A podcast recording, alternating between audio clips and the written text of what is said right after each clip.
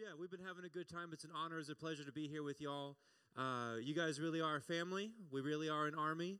Uh, last night we had a message that addressed uh, more of what community is common purpose, common understanding, constant unselfishness, constant forgiveness. When we have this, we are very much a family. Today's two messages regard us being more of an army. Is that all right? And then Sunday we'll we'll try we'll do this message where I'm just going to invite you in to look at some memories of my past that help me remember why do I do what I do and who do I do it for and then I'm going to challenge you to find your own memories that you can manifest into this physical world, things places you can take a picture of, things that you can tear out of a book, something that helped you something that helps you remember that you know that you know that you know you heard from Jesus. Right on? But for today, let's talk about being an army. Would you turn to Acts chapter 19, verses 11 through 17? Acts chapter 19, verses 11 through 17. The greatest stories understand that drama does not have to be a reinvented wheel. One of the earliest epics of all time was about a man leading an army of men with dwarves as tall as me, some elves as tall as Paul, and a few hobbits against wicked orcs that are always dressed for Halloween, and an eye obsessed with an object that contained limitless power. And during this saga, the hero is mentored by a father figure with supernatural abilities, and in the midst of spending his heart in battle, he gives his heart to a woman. Meanwhile, the community of Rivendell has no idea that a war for the soul of the world is at stake. Epics reemerged in the early 90s with technological advances, but the narrative was still very similar. A man who looks like he never ages was leading an army of people against vehement machines obsessed with an object that contained limitless power. During this saga, the hero is uh, mentored by a father figure with seemingly supernatural abilities. In the midst of spending his heart in battle, he gives his heart to a woman. Meanwhile, the community of the Matrix has no idea a war for the soul of the world is at stake. Part four this winter. Also, the hero dies and rises again. Epics regained popularity in the early 21st century with a story of a boy leading an army of boys and girls and good wizards from a Hogwarts school that looks like its tuition costs $1 million a year. and they fight against evil wizards led by the most evil wizard obsessed with an object that contained limitless power. And during this saga, the hero is mentored by a father figure with supernatural abilities. And in the midst of spending his heart in battle, he gives his heart to a girl Meanwhile, the community of non magic folk muggles has no idea that a war for the soul of the world is at stake. Oh, and the hero dies and he rises again. Every great story is the same. The only thing that has changed is the evolution from mid century wizards to computer wizards to modern day wizards. And an object of limitless power evolving from a ring to a computer to now a wand. All the while, no one knows that a war for the soul of the world is at stake except for a brave few. But this narrative did not start with a few inklings from England a few centuries ago. The Bible is the historical narrative of the Son of Man leading an army of godly people against wicked forces led by a wicked angel, obsessed with the power of an eternal throne that he can never have, during this saga, the Son of Man is discipled by the Heavenly Father with supernatural abilities, and in the midst of spending his heart in battle, he gives his heart to his bride, the church. Meanwhile, the community of finite humans with infinite souls has no idea that a war for the soul of the world is at stake, except for a brave few. Oh, and the hero dies and he rises again. As Tim Keller has said, the story of Jesus is not another fairy tale. This is the reality to which all the fairy tales point. But we Christians can be guilty, for we find it easier to give our affection and our money and our fandom to believe and make believe, but we can take issue with what the Bible says to believe. For example, we believe in the goodness of Jesus, yet we do not believe the goodness of this Jesus would allow the badness of a devil to roam, so we do not believe in a devil, further proving this old adage the greatest trick the devil ever pulled was convincing the world that he does not exist. But a Christian cannot be Christian without believing the unbelievable, such as a real God and a real devil battling for souls in real space and time. Which leads us to our text Acts chapter 19, verse 11 through 17, which says, Now, God worked unusual miracles by the hands of Paul, so that even handkerchiefs or aprons were brought from his body to the sick, and the diseases left them, and the evil spirits went out of them. Then some of the itinerant Jewish exorcists took it upon themselves to call the name of the Lord Jesus over those who had evil spirits, saying, We exorcise you by the Jesus whom Paul preaches. Also, there were seven sons of Sceva, a Jewish chief priest, who did so. And the evil spirit answered, rebutted, if you will, and said, Jesus I know, and Paul I know, but who are you? Then the man in whom the evil spirit was leaped on them, overpowered them, prevailed against them, so that they fled out of the house naked and wounded. This became known both to all Jews and Greeks dwelling in Ephesus, and fear fell on them all, and the name of the Lord Jesus was magnified. This is the real, gritty Bible. Ephesus had seen evil people do supernatural things. They had never seen a man of God do supernatural things, but here arrives the Apostle Paul. His words bring revelation to minds. His handkerchiefs bring healing to bodies. But when this apostle Paul worked supernatural miracles, it did not result in evil spirits going into people, but coming out of people. Now, in any business, there are copycats who look for the right methods without taking time to develop the right convictions. Ephesus was no different. As exorcists began to adopt the apostles' method for casting out evil, we exorcise you by the Jesus whom Paul preaches. But for these seven sons of Sceva, trying to remove an evil spirit from a person, the demon rebuttals Jesus I know, Paul I know, who are you? Now, this means hell has a most wanted list, as Leonard Ravenhill has said, but that's another sermon. The demon beat up these men who used the name of Jesus without knowing Jesus. They did not advance hell. They were being advanced against by they did not advance heaven. They were being advanced against by hell because their relationship to Jesus was someone else's relationship to Jesus. So, with heaven battling against hell, for the soul of the world, we must ask ourselves is our relationship to Jesus someone else's relationship to Jesus? To discern this answer, we're going to investigate three aspects affecting our soul. Number one, is someone else's devotional life being a substitute for my own devotional life? Number two, do we substitute real friendships for temporary acquaintances? And number three, is someone else's responsibility being substituted for our own responsibility? Would you pray with me this morning as we continue? Jesus, we love you. Help us to be real, to have a real, sincere spirit, to have a real self initiated motivation and action, to spend extravagant time with God, to spend extravagant time with people, and to do what you say. In Jesus' name, amen.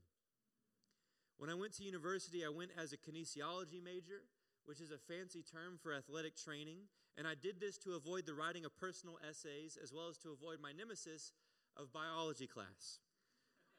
I hate biology class. I still do. My foresight failed me because you cannot learn to train the body without biology class. But my failsafe was finding a professor who appointed the learning of truth in group work as opposed to individual assignment.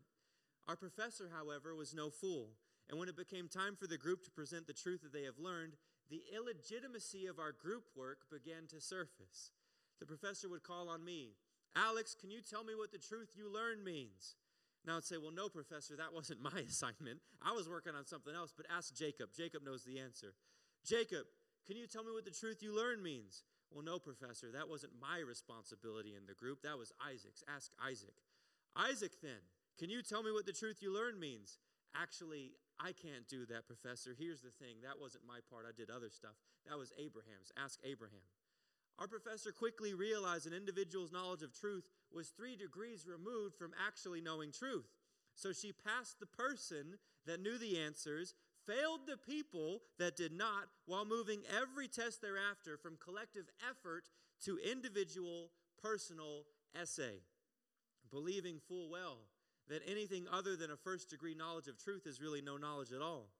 And if we study the history of Israel's spiritual life, we discover this is how their devotion to God failed, resulting in the bondage of Egypt. God was Abraham's God, but to the next generation, he was the God of Abraham and Isaac. But to the next generation, he was the God of Abraham and Isaac and Jacob. This is radically different than saying God is my God, and eerily similar to saying the Jesus whom Paul preaches. The end result was a few Moseses who would climb mountains of fire to be with God, and too many Israelites who would create idols with their own hands because someone else's devotion to God was a substitute for their own devotion to God. This is the recipe for failure. We cannot let someone else's devotional life be a substitute for our own devotion. Jesus has commissioned, go out and make disciples. Jesus has promised, abide in me, I'll abide in you, you will bear much fruit. Apart from me, you can do nothing. Jesus has connected. If we do not spend extravagant time having real devotion to Jesus, we will not make disciples like he has commissioned. In other words, the pastor's devotional life, regurgitated to me in a 30 minute monologue from a Sunday morning pulpit, does not replace my own devotional life with Jesus if I only read the Bible when the text goes on a screen, if I only reason with God when the preacher asks a question, if I only worship when the worship band starts playing and cease worship because the worship band stops playing, if I only take my thoughts captive to Jesus at these altars, only to live Jesus, only to leave Jesus at the same altar, then my devotional life is someone else's devotional life. I am not advancing heaven. I'm being advanced against by hell. No, I may not be committing sin, but yes, I am omitting daily devotion with Jesus, which impedes revelation, that leads to repentance, that leads to responsibility, that leads to others having revelation of Jesus, that leads to others repenting for Jesus, that leads to others becoming responsible for Jesus. The most terrifying thing for demons is for Christians to behave like there is a God who will draw near if you do. So the application is quite simple abide in Jesus. Draw near to God, and He will draw near to you. Let's ask until we receive. Let's seek until we find. Let's knock until the door is open. Let's write God's word on the tablet of our heart. Let's read God's word with our greatest commodity of time. Someone else's devotional life cannot be a substitute for our own devotion. I must, you must, we must spend extravagant time with Jesus. Likewise, we must discern do we substitute real friendships for temporary acquaintances? My oldest friendship began in elementary school. I met this friend at a sleepover, which is the boy version of a slumber party. And there, would, there we would bond over our love for the World Wrestling Federation while discussing who had a crush on who at school because this was 1992. And then the friendship continued into middle school, and we shared a few classes together and would bond over our love for the rapper Eminem while discussing who had the most clever AOL Instant Messenger screen name because this was 1998. And this friendship made it to high school where we shared homeroom together and we would bond over our love for Tobey Maguire as Spider Man. Wow. How about that? That's the first time I've ever said that line and had that reaction from the, the crowd. So I guess Tom Holland's not really doing it, you know. we would talk about Tobey Maguire's Spider Man while discussing what song that we would download later from Napster because this was 2004. And this friendship made it to university where we shared a dorm together, and we would bond over being the only 18 year olds not to smoke, although we could, and trying to figure out how to use this new texting service on the Motorola Razr phone that everyone had, because this was 2006. Now, in college, I met Jesus, and because when you love Jesus, you introduce people to him, I invited this old friend to small group, and he came. And I would talk about Jesus in small group, and I would share my thoughts about who Jesus is with him outside of small group and we would hang out with the rest of the small group. We all played together. We all laughed together. We all cried together while this friend observed. He would buy some of the Christian books that we talked about. He would listen to some of the powerful Christian sermons we would listen to. He would even have good thoughts to say in these engaging Christian discussions. He was around Christians. Christians were around him. But then one spring break, he went to Mexico and he never came back. At this time, we no longer live together. I went to his apartment for our habitual hangout. His roommates tell me he left. His bed is there. His furniture is not moved. A few shirts are missing from his closet among many more that stayed. I call him up. He won't answer. I text him. He won't respond. But he is a friend since elementary school. So I call his house line. His mom picks up. I say I am coming over. I drive to meet him. I ask why he left without saying goodbye. He says he did not want to go back to college. I asked, Why wouldn't you tell your friends goodbye? He says he didn't think about it. I said, We've been friends since we were kids. He implies the friendship had served its purpose. I said, I did not know that friendship had a time limit. I asked, What about the small group? He says that was not his thing. I said, God spoke to you. I heard his truth from your voice in tangible, real sentences. He said, You're supposed to have something to say in small groups, so I did. I said, The Bible says God has a plan for your life. He said, I don't want to live with a plan. I said, I do not appreciate how, after all this time, you just left. He says, I'm sorry. I just not want to do college anymore. So I left his house, and I would still call, but he would not answer. I would still text, but he would not respond. I would reach out on Facebook, but he would not reach back. Meanwhile, I cannot deny a lifetime of memories. And certainly there were seasons where community was real, but with such an abrupt end, I have wondered he was my friend, but was I only his acquaintance? As we look at the broader community of Chi Alpha, this same story happens over and over and over. Same scenario, different characters. Do we let real friendships be substituted for temporary acquaintances? Do we consume community that someone else creates? Do we take honor without giving it? Do we encourage transparency while not being transparent ourselves? Do we hear confession of sins without admitting our own? Do we value personal feelings more than someone else's future? Do we amen truth without believing it? Do we look the part of Christian without having Christ be a part of us? James says to confess sins and pray for each other that we may be healed. The Apostle Paul said to carry each other's burdens and so fulfill the law of Christ. Jesus said, Love one another. No greater love than laying down one's life for a friend.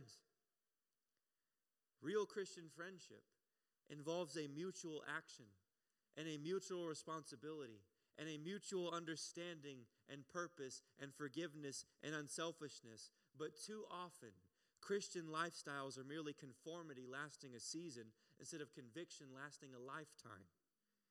The culprit is we have never honestly met with God, and therefore we've never honestly met with each other, and therefore we've never honestly met with ourselves. And when real friendship becomes substituted for temporary acquaintances, as soon as the opportunity to be a part of this community is gone, we are gone. And this is when godly books that collected dust are traded in to collect money. And this is when tongues reveal that they were trained but never tamed. This is when I will pray about it is proven to be rhetoric that was never reality. This is when the ends of the earth become out of sight and out of mind. This is when the gospel becomes forgotten. This is when church involvement becomes fringe. This is when Jesus is revealed not to be someone's friend, savior, bridegroom, or king, but an accessory to use as desired. When this happens, we're not advancing heaven, we're being advanced against by hell. Now, there may be three reasons that we let real friendships be substituted for temporary acquaintances. For one, we believe if you never have to love, you never have to lose. But we forget the rebuttal of Mr. C.S. Lewis that the only place to be free from heartache is in a casket. But in that casket, undisturbed by real friendships, our hearts will grow old and cold as we turn into something less than what we meant to be. For two, we may not believe that we have anything to offer, so we do not offer ourselves to this community, but we forget the rebuttal of Genesis 1 you were made in the image of God, which means every individual is this finite expression of the infinite God. You show this world something of the Lord that no one has ever seen before, nor will anyone see after. To lose you, then, is to lose a revelation of Jesus that only you can bring. That makes you very special. You need me, I need you. For three, we do not believe anyone who claims allegiance to heaven could love us if they just know how dark our soul is. Surely, if people know how wicked we are, we won't be accepted. But we forget the rebuttal of Romans 5 8. While we were still sinners, while we were still wicked, while we were still evil, Christ died for us. If there is nothing that we did to earn the love of God, then there is nothing that we can do to earn the love of God's people. So the application is very simple. Honestly, meet God. Honestly, meet each other. Honestly, meet yourself. We cannot substitute real friendships for temporary acquaintances. Likewise, someone else's responsibility cannot be a substitute for our own personal responsibility. I first joined Sam Houston State Chi Alpha. We were reaching around 250 students for Jesus. By the time I was a junior, we had been reaching about 500 students for Jesus for the past two years, and this was considered the largest Chi Alpha in the nation. But our pastors operated with this conviction that good enough is not good enough, and the belief that making disciples of all nations always means that we have to find a way to reach more. So they began to examine why this Chi was stuck, and they reasoned it was easy for irresponsibility to be hidden in an audience of 500 students. A small group leader who found, fed, and fought for zero could go unnoticed amongst their more responsible peers who found, fed, and fought for many. So, how do you resolve this dilemma? They decided to split the largest Chi Alpha in the nation into three separate groups, operating independently on different nights with different staff and different student leaders. Their belief was that if it's easy to be irresponsible in a group of 500, it's much more noticeable to be irresponsible in a group of 100, and shame is just as much a motivator as glory. Now, when our first leadership retreat came to an end and this change was announced, the campus pastor responsible for our group, Jason Bell, took all of us leaders to the Chi Alpha House, a room very much just like this, and he asked 20 small group leaders to sit down in the front row, very much like you guys are doing right now. The venue held about 200 seats. He then asked us to look behind us to the 180 empty seats around. And after a moment of silence that lasted an eternity, Jason speaks and he says, If you do not go out and make disciples, every night will feel as empty as this one. It was then that the weight of responsibility fell on our soldiers, shoulders. If we do nothing, then nothing is going to change. Now, Chi Alpha at this point in time had experienced glory years. Heroes had come and gone, but that was yesterday. And all that was left to change the world from Huntsville, Texas, was us. Someone else's responsibility cannot be a substitute for our own responsibility. When this happens, churches regress, movements die, souls are not won. We're not advancing heaven, we're being advanced against by hell. And this is exactly where biblical illiteracy can get the best of us. We trust it's better to wait for audible words and visual, visual visions than to obey the Bible's actual verses. Jesus has already prophesied in Matthew 24 this gospel must be preached to the ends of the earth as a witness, and then the end will come. The heroes of the Bible have already demonstrated they were on mission because they assumed making disciples was a default green light. And if audible words and visual visions did have to be sent, it was to redirect their efforts, not to begin them. And this is where spirituality without sobriety can get the best of us. We tell people we have to pray about going on mission trips to destinations, but vacations to these same destinations require no divinity, just credit cards. All the while, Isaiah the prophet, without knowing budgets or time frames or locations, simply says to God, Send me and I will go.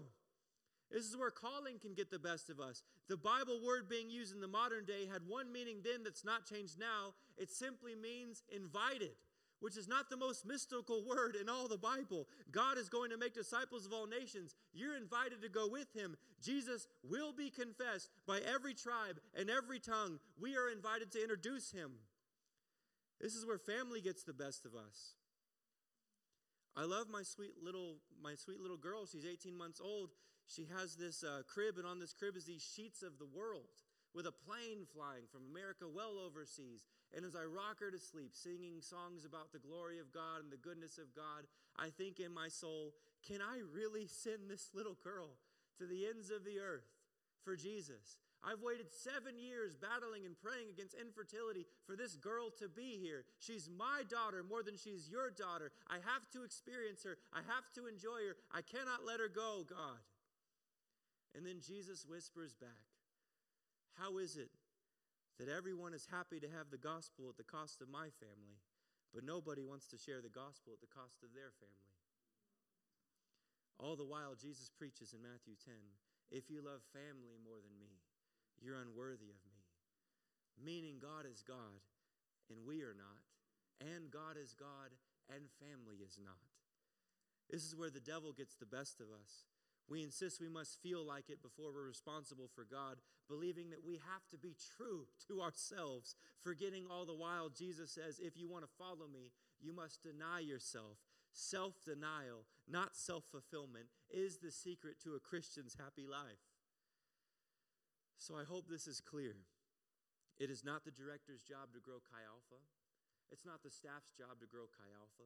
It's not the small group leader's job to grow Chi Alpha. It is everyone's job to grow Chi Alpha.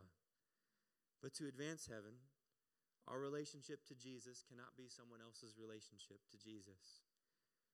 So, as we throw off the sin that we love more than Jesus and the weight that we think about more than Jesus, we discover Jesus is simply asking us to do what he has done and is doing.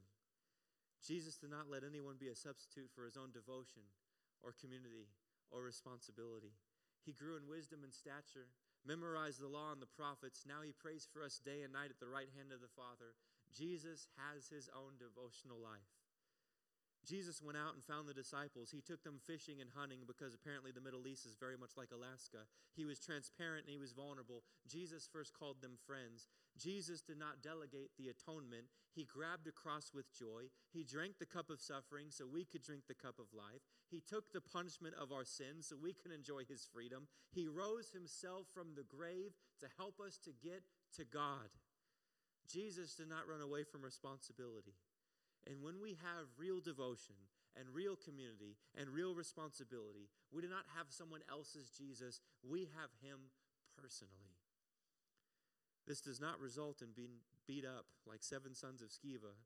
It does result in demons knowing Jesus and knowing Paul and knowing you. Do you want to be dangerous for God? Do not let someone else's Jesus be a substitute for your own relationship with Jesus. Now, we're not going to have an altar call today um, because the application is quite simple. We're talking about real, self initiated, sincere devotion, and real, self initiated, sincere community, and real, self initiated, sincere responsibility. This isn't something that merely happens at an altar. This is something that happens out there all the time, every moment, taking every thought captive to the obedience of Jesus for devotion, community, and responsibility's sake. Make sense? So I'm going to invite our interns back up to the stage to guide us in what's next, and I'm going to pray for y'all as we move on. Jesus, we love you, and we ask, oh God, for sincerity. Ears have heard you, but Jesus, may our eyes see you. May we taste and see that the Lord is good. May we enjoy this community of unique, diverse individuals, loving one another with a love that makes heaven come down to earth. So help us, God, to have a unity that commands your blessing. And Lord Jesus, responsibility that is kind of terrifying is truly only terrifying to the degree that we don't know you. So help us to know you so we can be responsible for you. In Jesus' name we pray.